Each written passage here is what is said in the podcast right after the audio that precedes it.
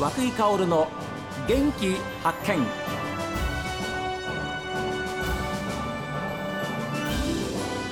おはようございます。和久井薫です。和久井薫の元気発見。一日の始まりは私が発見した北海道の元気な人と出会っていただきます。今週は新しい年にふさわしいもう元気いっぱいです。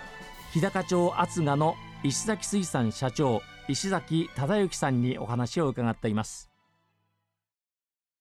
でも子供たちにしてみれば本物のそういう魚ねタコにしてもそうです。みんな切り身は知ってるんだけどそれが一匹のねこういう魚からなってるんだよっていうのは今の子供ってなかなかスーパー行ったって分かりませんから。わからないね。ああ。そうそうで切り身のまま動あの泳いでるのか？みたいなね。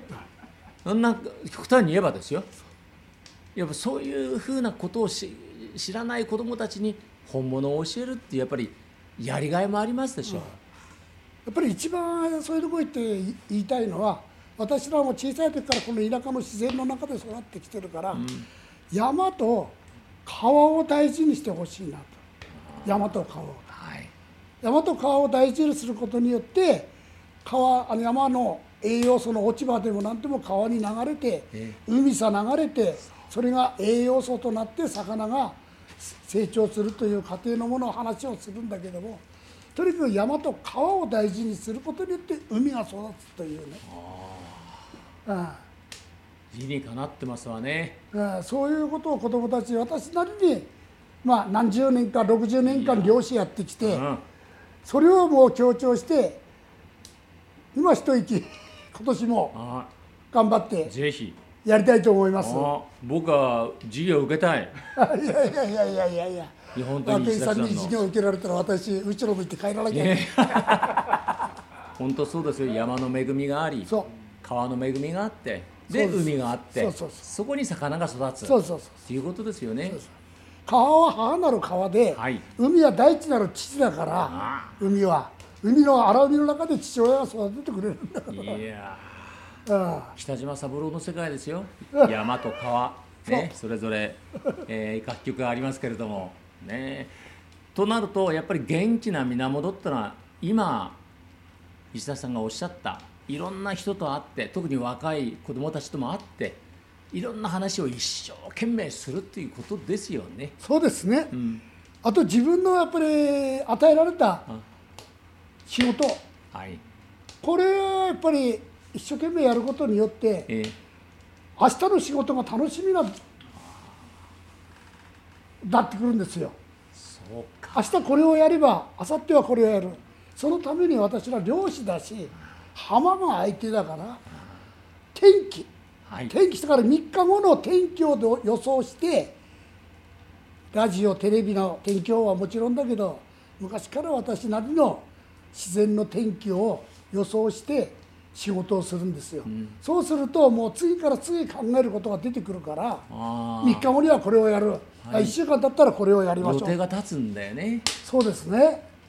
で空見て天気が分かるってね俺去年もなんかそんな話教えてもらったことあるんですよ、ぴったりその通り行くって言っておっしゃねわかります。言ってましたもんね。大体8割7割。わうん確かに。象予報士になれますね。え？気象予報い士になやれますいやいやいや気象予報士さんに対しては失礼なあの人たちは相当勉強してるんだから。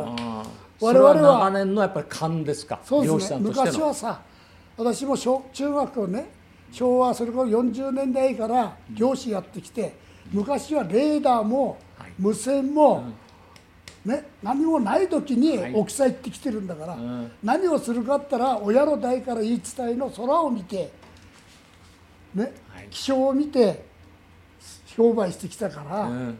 ああそれだけが頼りだったからああ星がほ光ってれば、はい。明日は風が吹くぞとか星が眠ってれば明日は風が吹かないぞとかそういうことを親からこう教わりながら自分なりにマスター意識してる。ああだから天気予報は第2ですね。第1は自分の天気予報。はい。なるほど保険として第二の天気予報もあるっていうことね。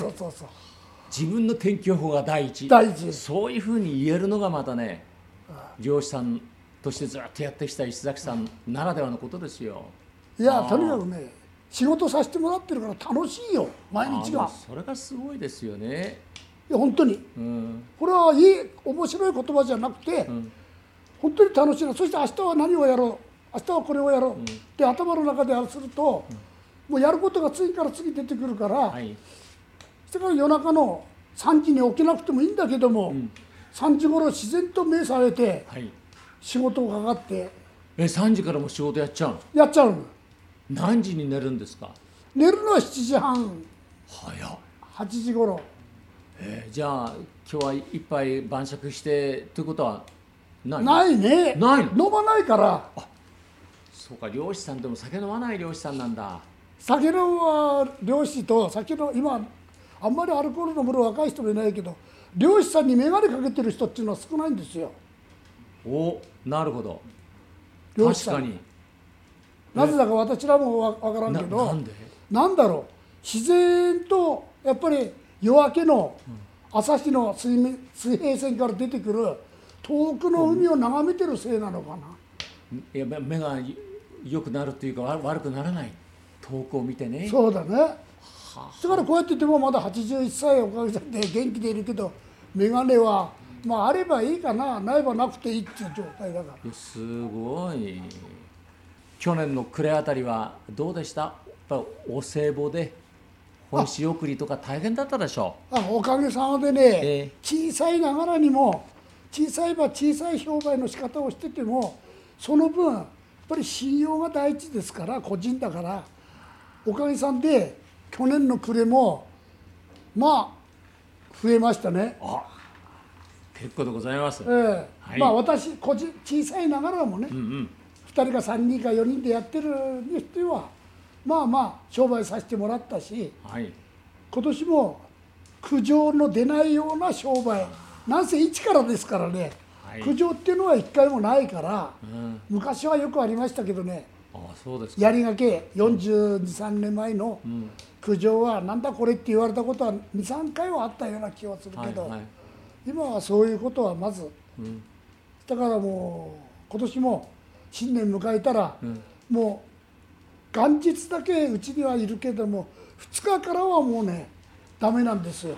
じっとしてられないらんない。あもうももう体うが動いちゃう。作業状態って何かをやるかやってきてるんですよ、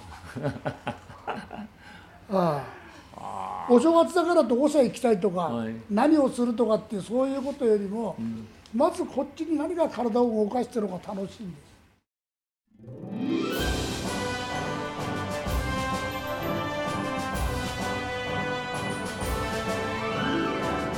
石崎さんの加工場の近くにですね自分で作ったあの櫓があるわけですけれども。